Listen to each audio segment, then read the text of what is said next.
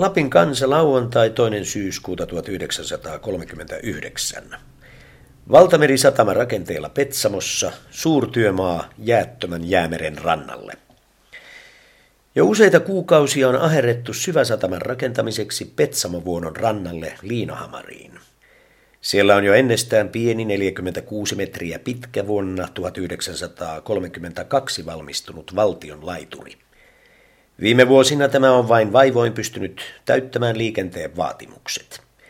Petsamon meriliikenneolojen kehittämistä varten viime vuonna asetettu komitea, niin sanottu Petsamon meriliikennekomitea, esittikin vuoden alussa kauppa- ja teollisuusministeriölle uuden ajanmukaisen sataman rakentamista Liinahamariin. Jo heti työn alkuvaiheessa pystytetään laiturille 25 tonnin nosturi, jonka Petsamon Nikkeli Oy on lahjoittanut.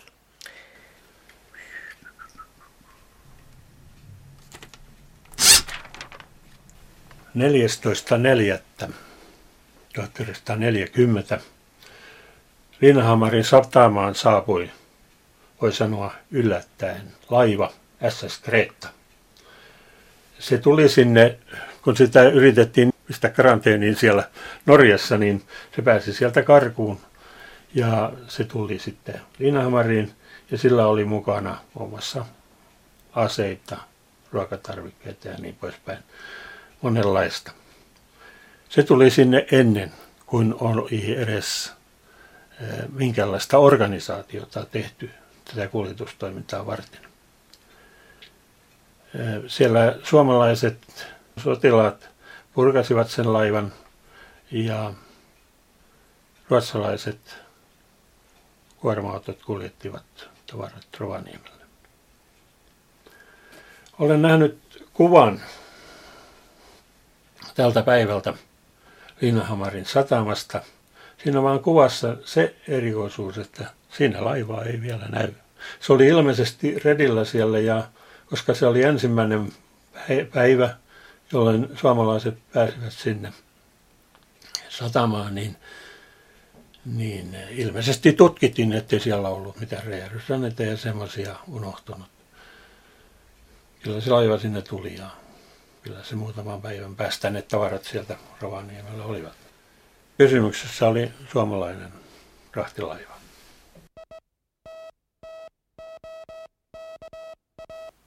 Lapin kansa tiistai 5. syyskuuta 1939.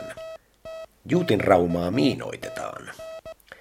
Kööpenhamina 4. syyskuuta STT, Ritsaun toimisto ilmoittaa, Saksalaisen radiotiedoituksen perusteella ilmoitetaan, että Itämerellä lasketaan miinoja kansainvälisellä aluemerellä parin peninkulman päässä Falsterburevin majakkalaivasta Möönin suuntaan – sekä Langelandin eteläpuolella olevalle kulkuväylälle.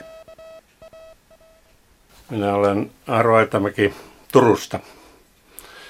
Olen valtiotieteen maisteri lähempänä sataa kuin 50. Miksi kiinnostuin tällaisesta aiheesta kuin Jämerentien tavaraliikenteestä? Tavoitteeni on näin vanhoilla päivillä saada aikaan tohtoriväitöskirja. Petsamohan tuli Suomelle Tarton rauhan jälkeen eh, lokakuussa 1920. Silloin sinne oli hyvin hankala kulkea, koska laivalla pääsi Jäämeren kautta, porokyyrillä tai kävellään sitten maata pitkin. Tie sinne saatiin vasta 1931. Rautatiesuunnitelmiakin oli eh, Rovaniemeltä sinne Petsamoon ja Liinahamariin, mutta ne, ne jäivät vain suunnitelmaksi eikä, eivätkä toteutuneet. Voin sanoa, että näitä rautatiesuunnitelmia on nykyisin taas herätetty henkiin ja siellä on mainittu myöskin yhtenä vaihtoehtona Murmansk, Liinaamari, Kirkkoniemi ja taitaa olla Narviikkikin. Ne, niitä lehtitietoja on jonkun verran aina silloin tällä näkynyt. Lennätin yhteys saatiin Petsamoon 1917, mutta se oli alkuun sotilaskäytössä autonomian aikana ja itsenäisyyden aikana sen käyttöä rajoitti kalleus. Lentoliikenne pääsi alkuun vasta 1939 ja välirauhan aikana siellä oli sitten kolme lentoa viikossa. Se oli aika erilainen paikka kuin nämä muut osat Suomea. Ja aivan varmasti näille, jotka siellä näitä kuljetuksia tulivat suorittamaan, se oli aika outo. Ensinnäkin ilmasto Petsamon tunturien poispuolella oli poikkeava. Esimerkiksi meidän omasta Lapista jonkun verran. Siellä oli meriilmasto ja, ja varsinkin talvella niin siellä oli aika tavalla äkkinäisiä nämä ilmastonmuutokset siinä mielessä, että ajaminen joskus oli aika hankalaa. Ennen talvisotaan sinne ei ollut esimerkiksi tieyhteyksiä ollenkaan. Se maantie sinne rakennettiin vasta 1930-luvun alussa vuonna 1932 se taisi olla sitten jo siinä kunnossa, että tuollaista liikennettä sinne vakituisesti voidaan aloittaa. Sinne alo- lähti muun muassa liikkeelle linja-autoliikenne ja sun muuta.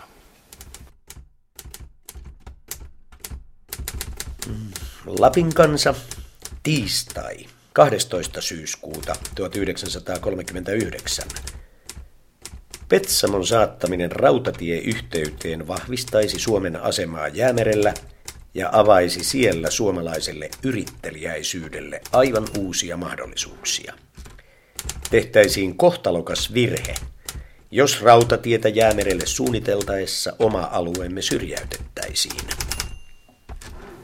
Kuitenkin se elämä siellä oli varsin, voi sanoa alkukantastakin.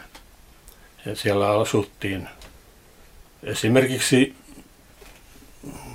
sanottuna räästi sanottuna maakuopissa.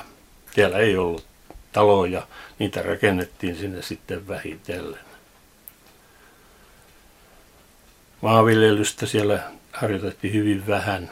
Perunapeltoja oli. Metsästystä tietysti tehtiin ja kalastus oli se pää elinkeino, mitä siellä oli. Olihan jäämeri tällainen kala-aitta, niin kuin sanotaan.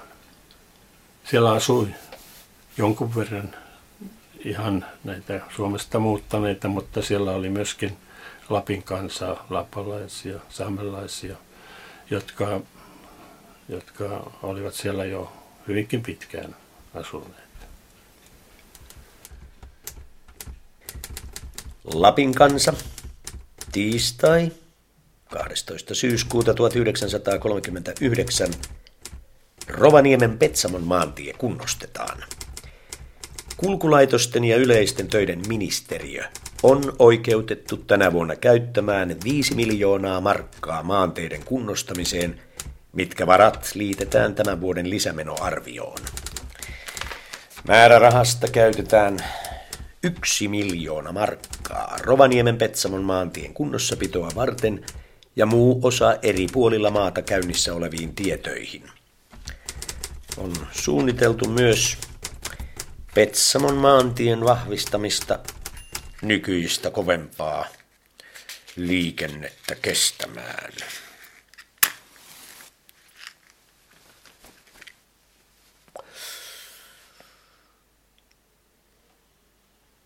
Miten sitten tämä lähti liikkeelle tämä tavaraliikenne. Siinä suoritettiin ensin koekuljetuksia ennen talvisotaa jo. Ilmeisesti meidän nämä valtiolliset johtajamme tiesivät, mitä seuraa, eli sota jatkuu ja oli varauduttava tavalla tai toisella, toisella siihen, että meillä on niitä tavaroita, joita täällä yhteiskunnassa välttämättä tarvitaan. Sen takia suoritettiin koekuljetuksia. Ensimmäiset suoritettiin Narvikkiin eh, sinne satamaan ja se onnistui oikein hyvin. Kuitenkin kävi niin, että Saksa miehitti Tanskan ja Norjan huhtikuusta 40 alkaen. Se oli loppuun suoritettu kesäkuun puolivälin paikkeilla. Ja tämä Narvikin sataman käyttö luonnollisesti jäi pois. Lapin kansalauantai 23. syyskuuta 1939. Petsamon kautta yritetään ulkomainen kauppamme saada suuntautumaan heti miten. Nykyisin saatavissa ehkä edullisia kuljetusteitä. Petsamon maantiekuljetuksen kustannukset lasketaan korvautuvan sillä, että laivojen rahdit Petsamoon tulevat melkoista huokeammiksi kuin Etelä-Suomen satamiin. Valtameren takaisista maista ja Etelä-Euroopankin vesiltä tulevat laivat voivat näet saapua Petsamoon menemättä lainkaan miinoitetuille vesialueille, ja täten ne pääsevät verraten pienillä sodanvaaravakuutusmaksuilla sekä melkein täysin riskittömästi, mistä taas on seurauksena, että ulkomaista tonnistoa voidaan saada Suomen ulkomaankaupan palvelukseen.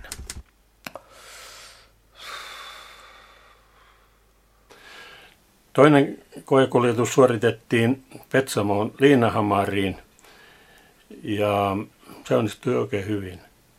Ja se jäi sitten oikeastaan ainoaksi mahdollisuudeksi sen takia, koska silloin kun tämä miehitys, Tanskan ja Norjan miehitys tapahtui, ja nämä salmet tuolla etelässä, niin ne miinotettiin ja sieltä oli mahdoton laivakuljetuksia suorittaa. Käytiin talvisota ja sen jälkeen tuli sitten esille tämä, tämä kuljettaminen, tavaroiden kuljettaminen Liinahamarin kautta. Liinahamarin satama oli oikeastaan ainoa tällä pohjoisessa, josta päästiin Ruotsista esimerkiksi myöskin tuonne valtamerille. Toinen sellainen vapasatama, jossa, josta voitiin myöskin Atlantille päästä, oli Lissabon. Lapin kansa torstai 23. marraskuuta 1939. Neuvostoliitto tavoittelee Petsamon nikkeliä. Mm, niinpä niin. Ei ole epäilystäkään siitä, että nikkeliyritys on eräs Neuvostoliiton tärkeimpiä vaikuttimia Petsamoa kohtaan tuntemaan mielenkiintoon. Neuvostoliitto on jo alkanut käyttää hyväkseen muutamia nikkeliesiintymiä maansa eri osissa ja on rakentanut kaksi nikkelisulattoakin. Mutta suurimman osan tarvitsemastaan nikkelistä se saa tuottamalla brittiläisestä imperiumista. Voidaan arvata, että Neuvostoliiton riippuvaisuus brittiläisestä nikkelistä on neuvostoviranomaisten mielestä hyvin hankalaa, eikä ole siis yllättävää, että Neuvostoliitto haluaa ulottaa valtansa Petsamoon.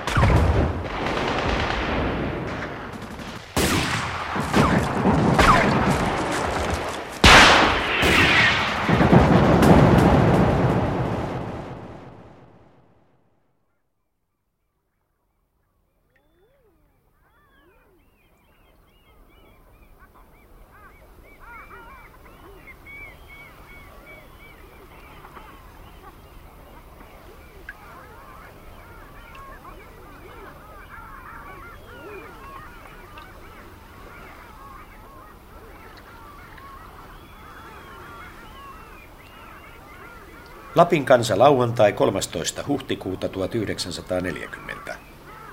Petsamo luovutettu takaisin suomalaisten haltuun. Venäläisten poistuminen sujui rauhallisesti. Alueen asutuskeskusten vauriot sodan aikana oletettu ja pienemmät. Myöskään liinahamari ei vaikuta pahoin tuhoutuneelta.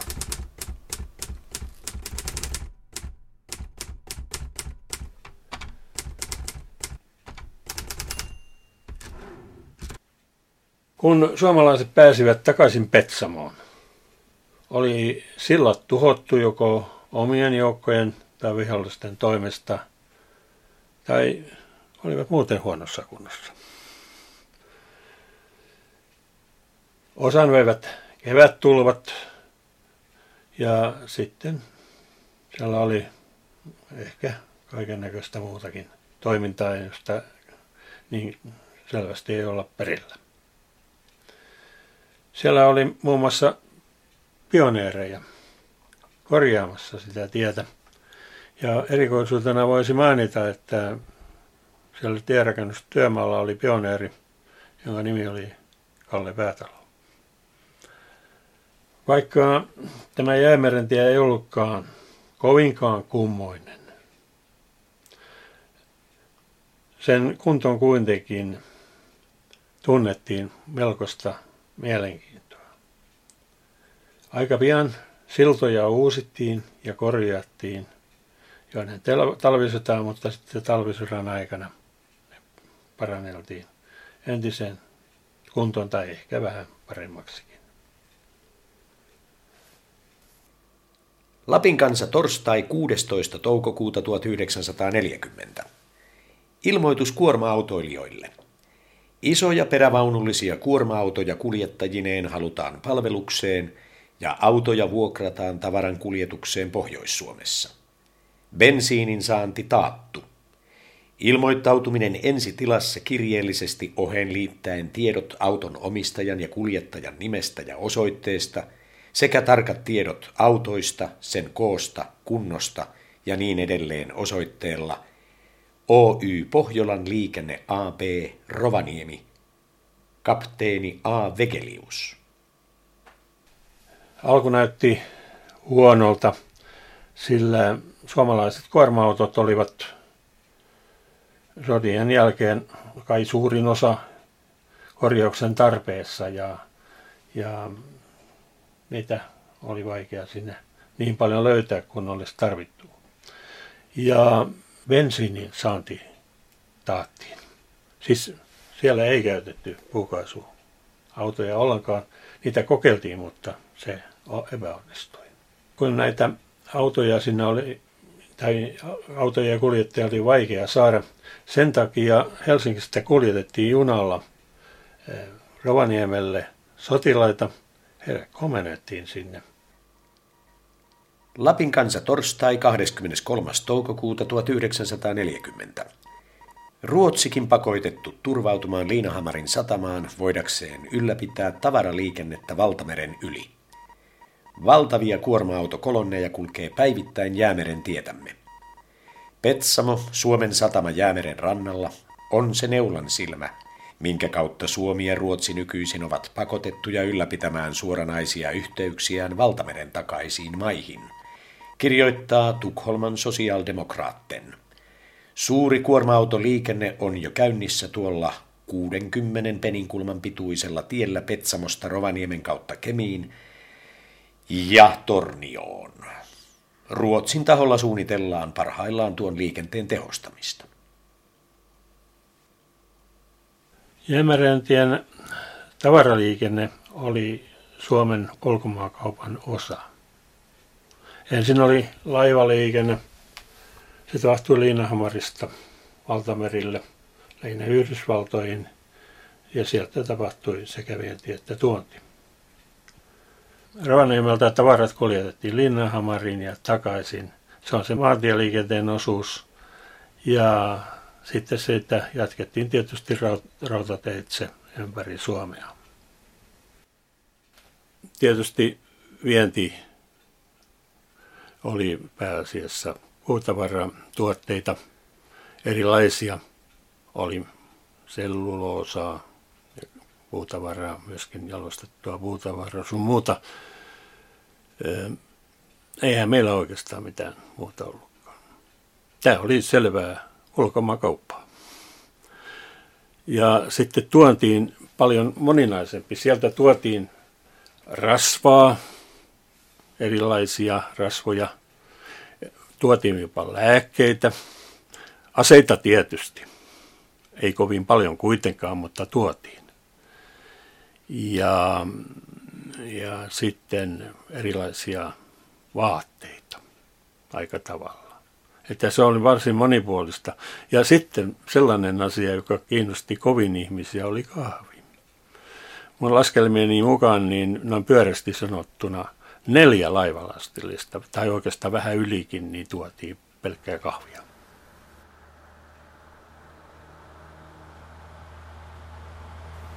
Lapin kansa tiistai 4. kesäkuuta 40. Postin kulkukin hidastuu bensiinipulan takia. Bensiinin saanti vaikeuksien käydessä ylivoimaisiksi täytyisi täkäläisten linjojen postiautoihin saada puukaasuttimet, sillä postin kuljetus hevosilla olisi miltei toivottoman hidasta. Niinpä esimerkiksi kestäisi kokonaista kahdeksan vuorokautta kuljettaa postia hevoskyydillä Rovaniemeltä Petsamoon. Kansainvälinen tilanne oli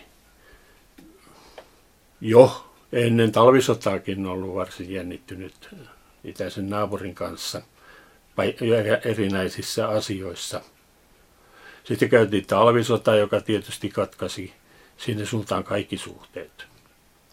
Neuvostoliitto esitti jo ennen sotia, mutta välirauhan aikana erilaisia vaatimuksia. Ehkä tärkein oli se, kun Moskovan välirauhansopimuksessa 40 maaliskuussa vaadittiin rakentamaan Sallan rajalle Kemijärveltä rautatie.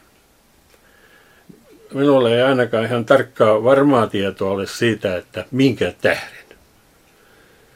Se on, siinä on monta mahdollisuutta.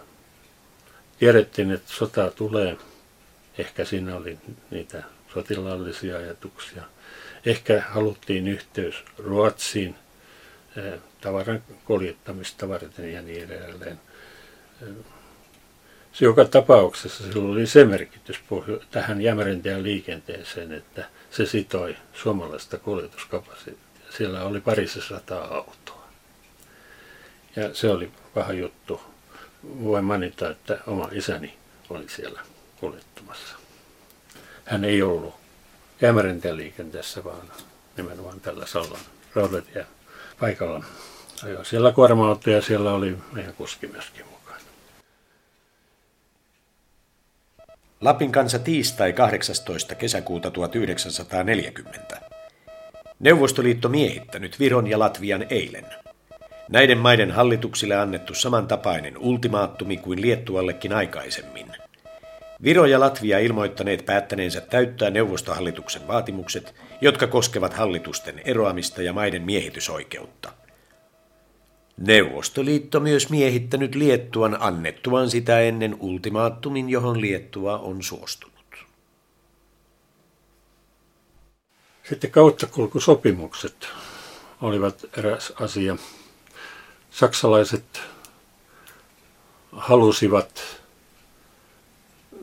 ja esittivät, että he saisivat lomaliikenteen tuolta pohjoisesti etelään päin sotilaille.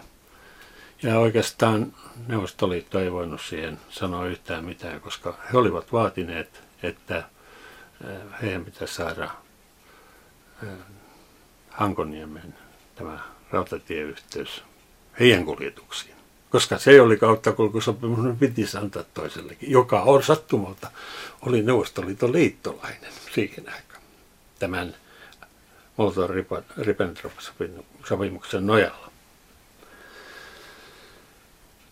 Tämä saksalaisten lamakuljetukset ne tietysti haittasivat tätä tavaraliikennettä kapealla tiellä. Petsamon nikkelikysymys oli myöskin yksi asia – Linnahamarin sataman kautta ei kuljetettu nikkeliä, mutta sitä kuljetettiin kyllä ää, tuonne lähinnä Kirkkoniemeen saksalaisten käyttöön ja tehtäisiin kuljetettavaksi.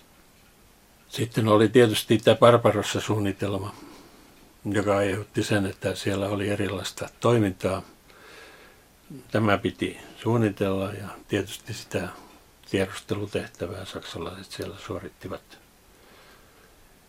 Jonkin verran ainakin. Olehan siellä myöskin Neuvostoliiton konsulaatti, että kyllä ne toinen toistensa tekemisistä oli aika hyvin selvillä.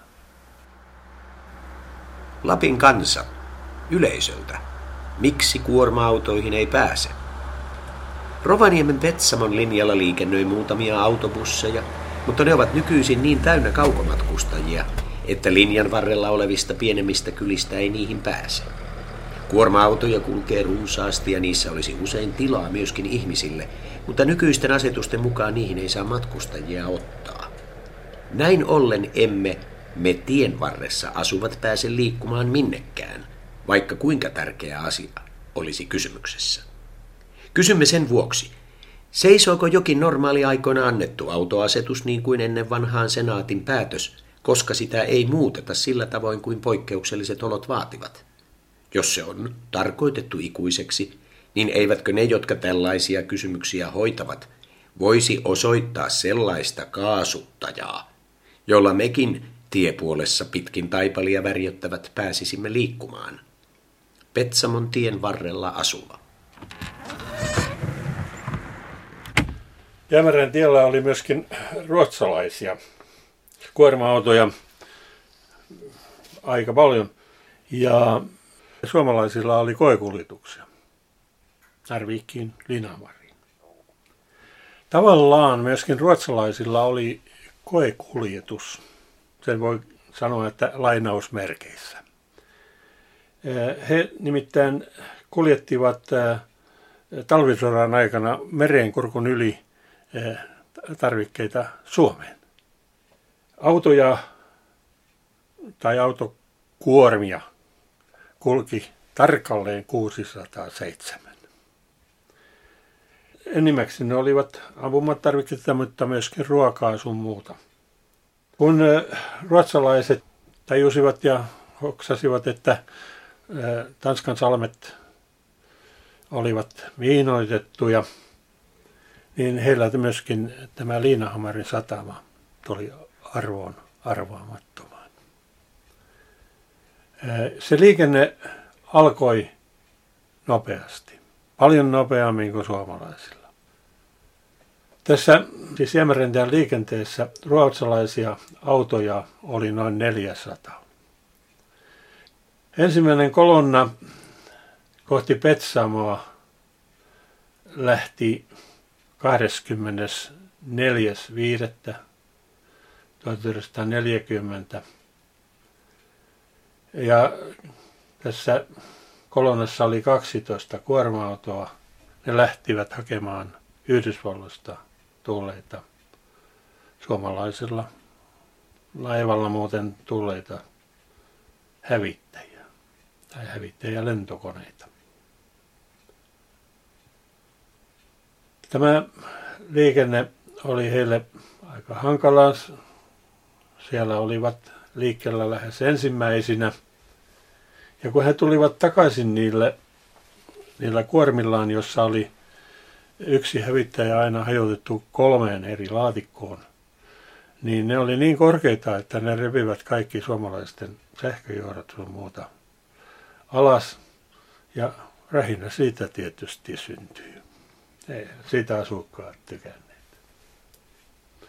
Jopa semmoista sattui, että ne oli niin korkeita, että kun he ajoivat Ruoniemeltä Haaparantaan, niin siellä oli niin matalia siltoja, että piti kuorma-autoista päästä ilmat lenkasta pois, että saatiin ne matalammaksi. Ja sitten tästä pompattiin ilmat sillan jälkeen uudestaan takaisin. Kun nämä hävittäjäkoneet oli sieltä kuljetettu, niin ruotsalaiset eivät suinkaan lähteneet pois, vaan he olivat siellä koko ajan ja osallistuvat suomalaisiin kuljetuksiin. Tosin he kuljettivat myöskin ruotsalaisten tavaroita jonkin verran. Olivat siis suomalaisten apuna.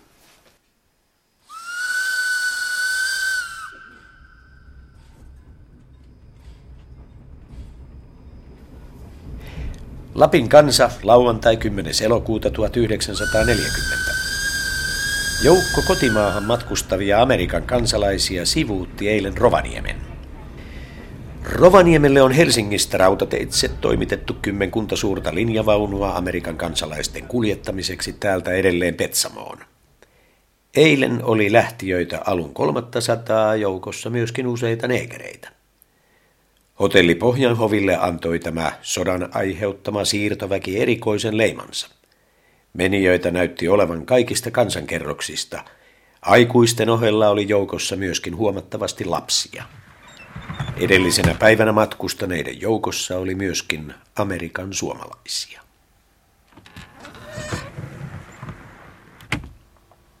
Lapin kansa lauantai 17. elokuuta 1940. Höyrylaiva American Legion lähtee maanantaina paluumatkalle Petsamosta mukanaan lähes 900 matkustajaa. Mukana muun muassa Norjan kruunun prinsessa Merta lapsineen. Petsamon saavuttuaan kruunun prinsessa Mertha seurueineen heti asettui American Legioniin, jossa heille on varattu yläkannella kuusi hyttiä. Kruunun prinsessa matkustaa Amerikkaan, kuten tunnettua, presidentti Rooseveltin kutsusta. Tiedustellessamme eilen laivan lähtöä kuulimme samalla, että majuri Bruns, joka laivalla huolehtii järjestyksestä, on julkaissut useilla kielillä määräyksen, jonka mukaan matkustajat eivät saa keskustella politiikasta eivätkä tehdä minkäänlaista propagandaa. Kaikki matkustajat on rokotettu isoa rokkoa ja lavantautia vastaan.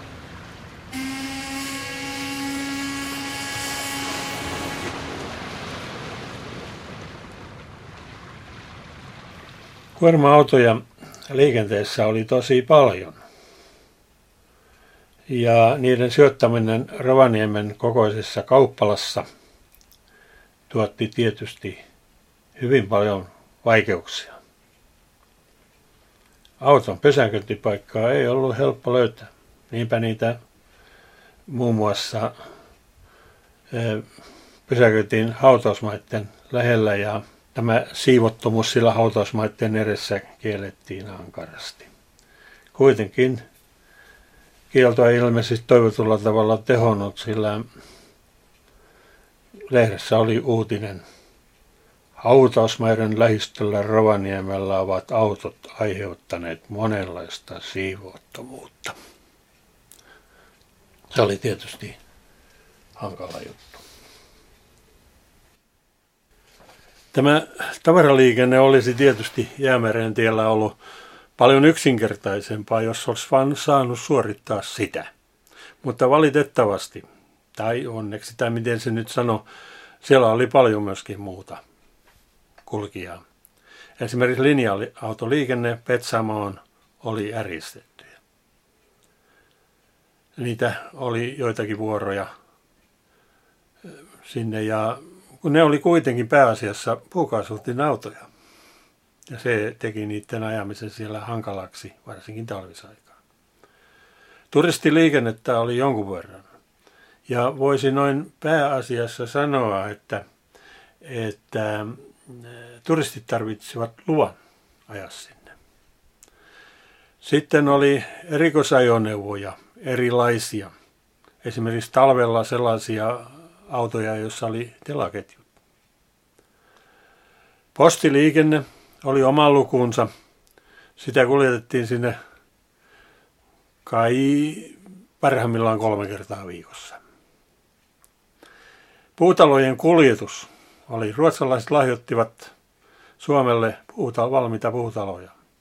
Ja niistä osa rakennettiin Petsamoja, nekin olivat siellä tien tukkeena sitten, kun niitä kuljetettiin. Tärkeitä tosin. Itse tavaraliikenne vaati monenlaista huoltotoimintaa. Ruokaa, polttoaineita ja niin edelleen. Ja oma lukunsa olivat nämä saksalaisten kautta kulkuliikenteeseen liittyvät sotilaskuljetukset. Luvattomilla asioillakin liikkujia siellä tietysti oli näitä kahvivarkaita ja sun muita. Ja vietihän sinne vähän miestä väkevämpääkin. Lapin kansa. Kuolemaan johtanut tappelu juopotteluseurassa Petsamon liinahamarissa. Perjantaina sattui Petsamossa juopotteluseurassa tappelu, joka vaati ihmishengen. Edellisen yön ja aamun kuluessa oli viisi lastaustöissä Liinahamarissa työskentelevää ja eräässä teltassa asuvaa miestä ryhtynyt ryypiskelemään hankkimiaan viinaksia ja hajuvesiä. Miesten kesken syntyy lopulta riitaa jostakin tyhjänpäiväisestä asiasta. Erimielisyys johti lopulta joukkotappeluun, jossa aseina käytettiin tyhjiä viinapulloja. Ainakin kolme miestä sai päähänsä pahanlaisen iskun, joista yksi muodostui perin kohtalokkaaksi. Työajat ja lepo tällä liikenteessä olivat oma kysymyksensä sama vaatetus, majoittuminen ja ruokailut. Työaikalakia ei käytännössä ollut olemassa jäämerentien liikenteessä, vaikka lainsäädäntö ja säännöksiä jo tunnettiinkin. Töitä tehtiin niin paljon kuin jaksettiin ja mahdollisesti joskus vähän ylikin. Onnettomuudet osoittavat, että nukahtaminen oli muun muassa liikennekolarien yksi syy. Vaatetus oli kirjavaa ja päällä oli saatava varsinkin talvella riittävästi lämmintä. Koska autossa ei ollut lämmityslaitteita, ei ainakaan kunnollisia. Pakoputki saatettiin vetää hytin kautta, mutta se oli vaarallista, koska tulipalon vaara oli ilmeinen ja ainakin yksi tapaus tiedetään, jossa kuljettaja nukkuessaan hytissä autoa lämmittäessään kuoli häkäkaasu. Lapin kansa. Häkämyrkytys aiheutti auton hyttiin nukkuneen auton kuljettajan kuoleman. Sunnuntaina tavattiin Petsamon liinahamarissa eräs autoilija autonsa hytissä tiedottomassa tilassa. Hänet toimitettiin kiireesti sairaalaan, mutta kuoli hän siellä tuntoihinsa tulematta. Suoritetuissa tutkimuksissa on käynyt selville, että autoilija oli yöllä mennyt lämmittämään autoaan ja nähtävästi nukahtanut auton hyttiin. Viallinen auton pakoputki oli tällöin päästänyt kaasua sisään, jonka vuoksi nukkuva sai häkämyrkytyksen.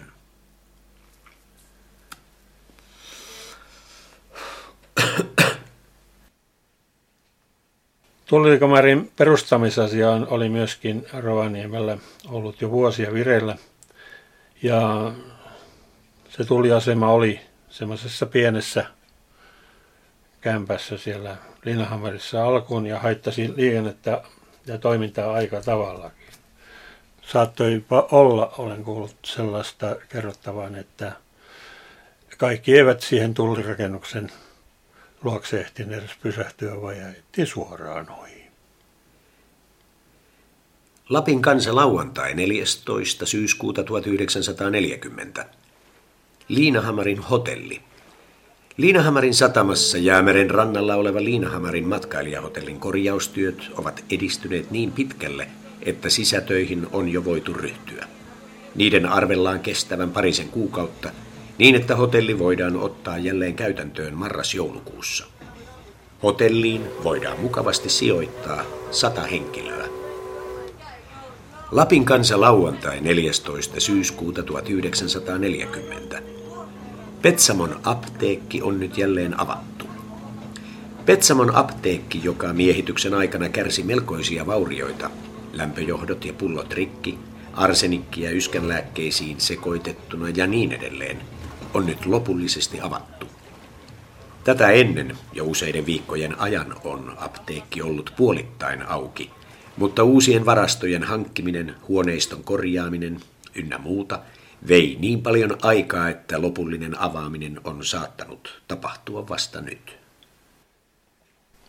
Autojen huolto, korjaaminen ja varaosien saanti sekä poltto- ja voiteluaineiden saantikäyttöön, niin oli siellä omalla tavallaan järjestettävä.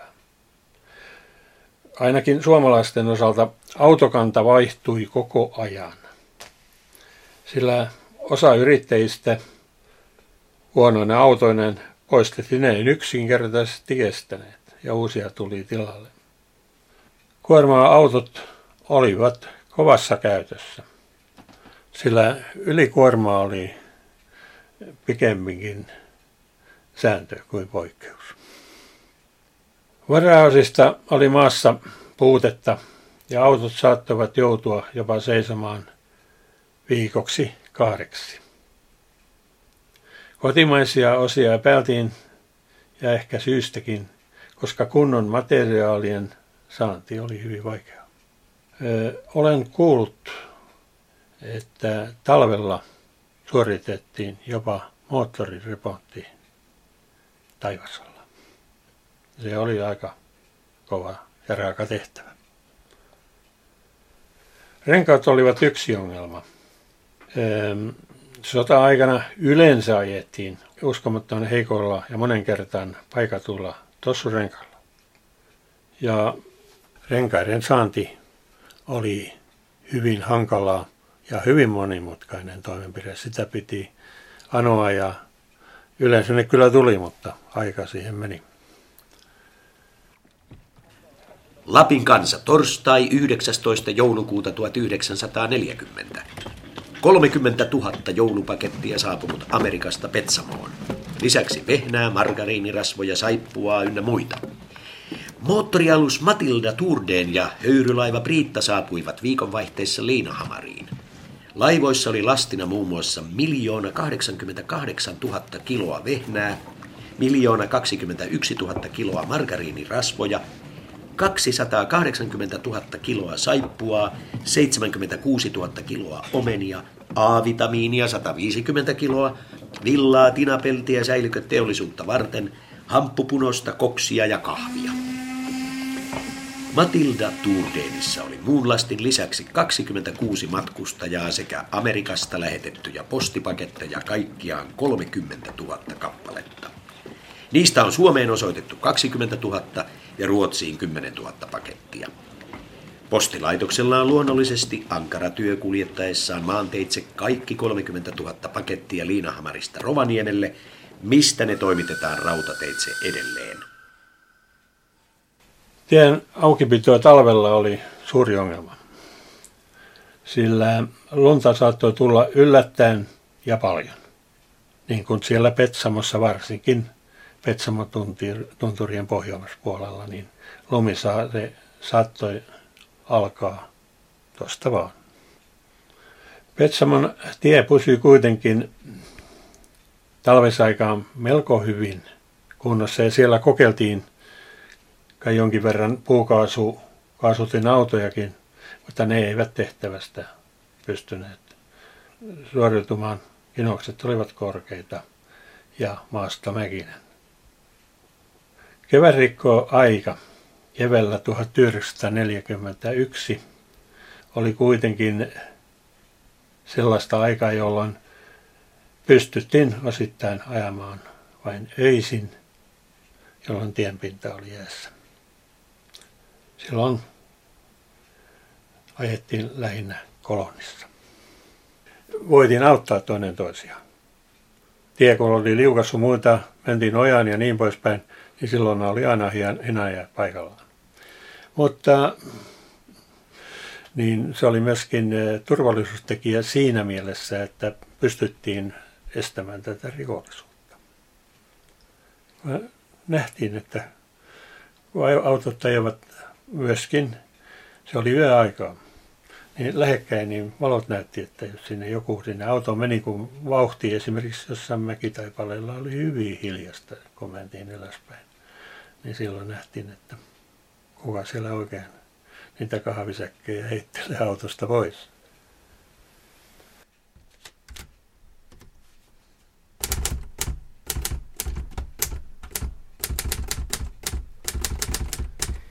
Lapin kansa. Petsamossa lokakuun ensimmäisen päivän jälkeen 50 uutta varkausrikosta.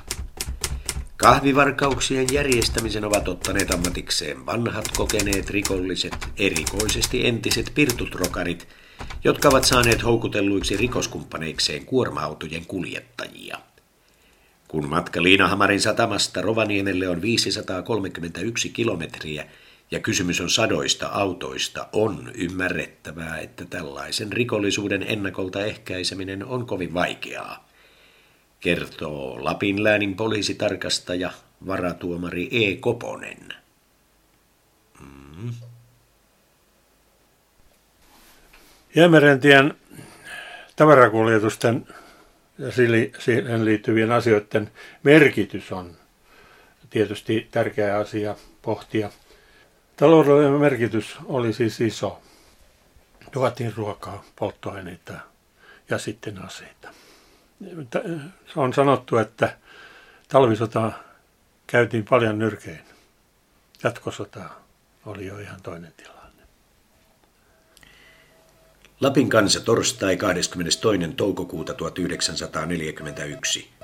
Suomalainen tankkilaiva tuhottu ilmapommituksessa Atlantilla.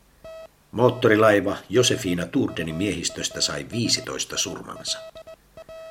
Varustamolle saapuneen sähkösanomatiedon mukaan tapahtui pommitus kaukana Pohjois-Atlantilla. Alus syttyi palamaan ja miehistöstä on toistaiseksi saatu pelastetuiksi 17 miestä, joukossa haavoittuneita. Aluksen koko miehistövahvuus oli 32 ja sen päällikkönä toimii kapteeni Söderman.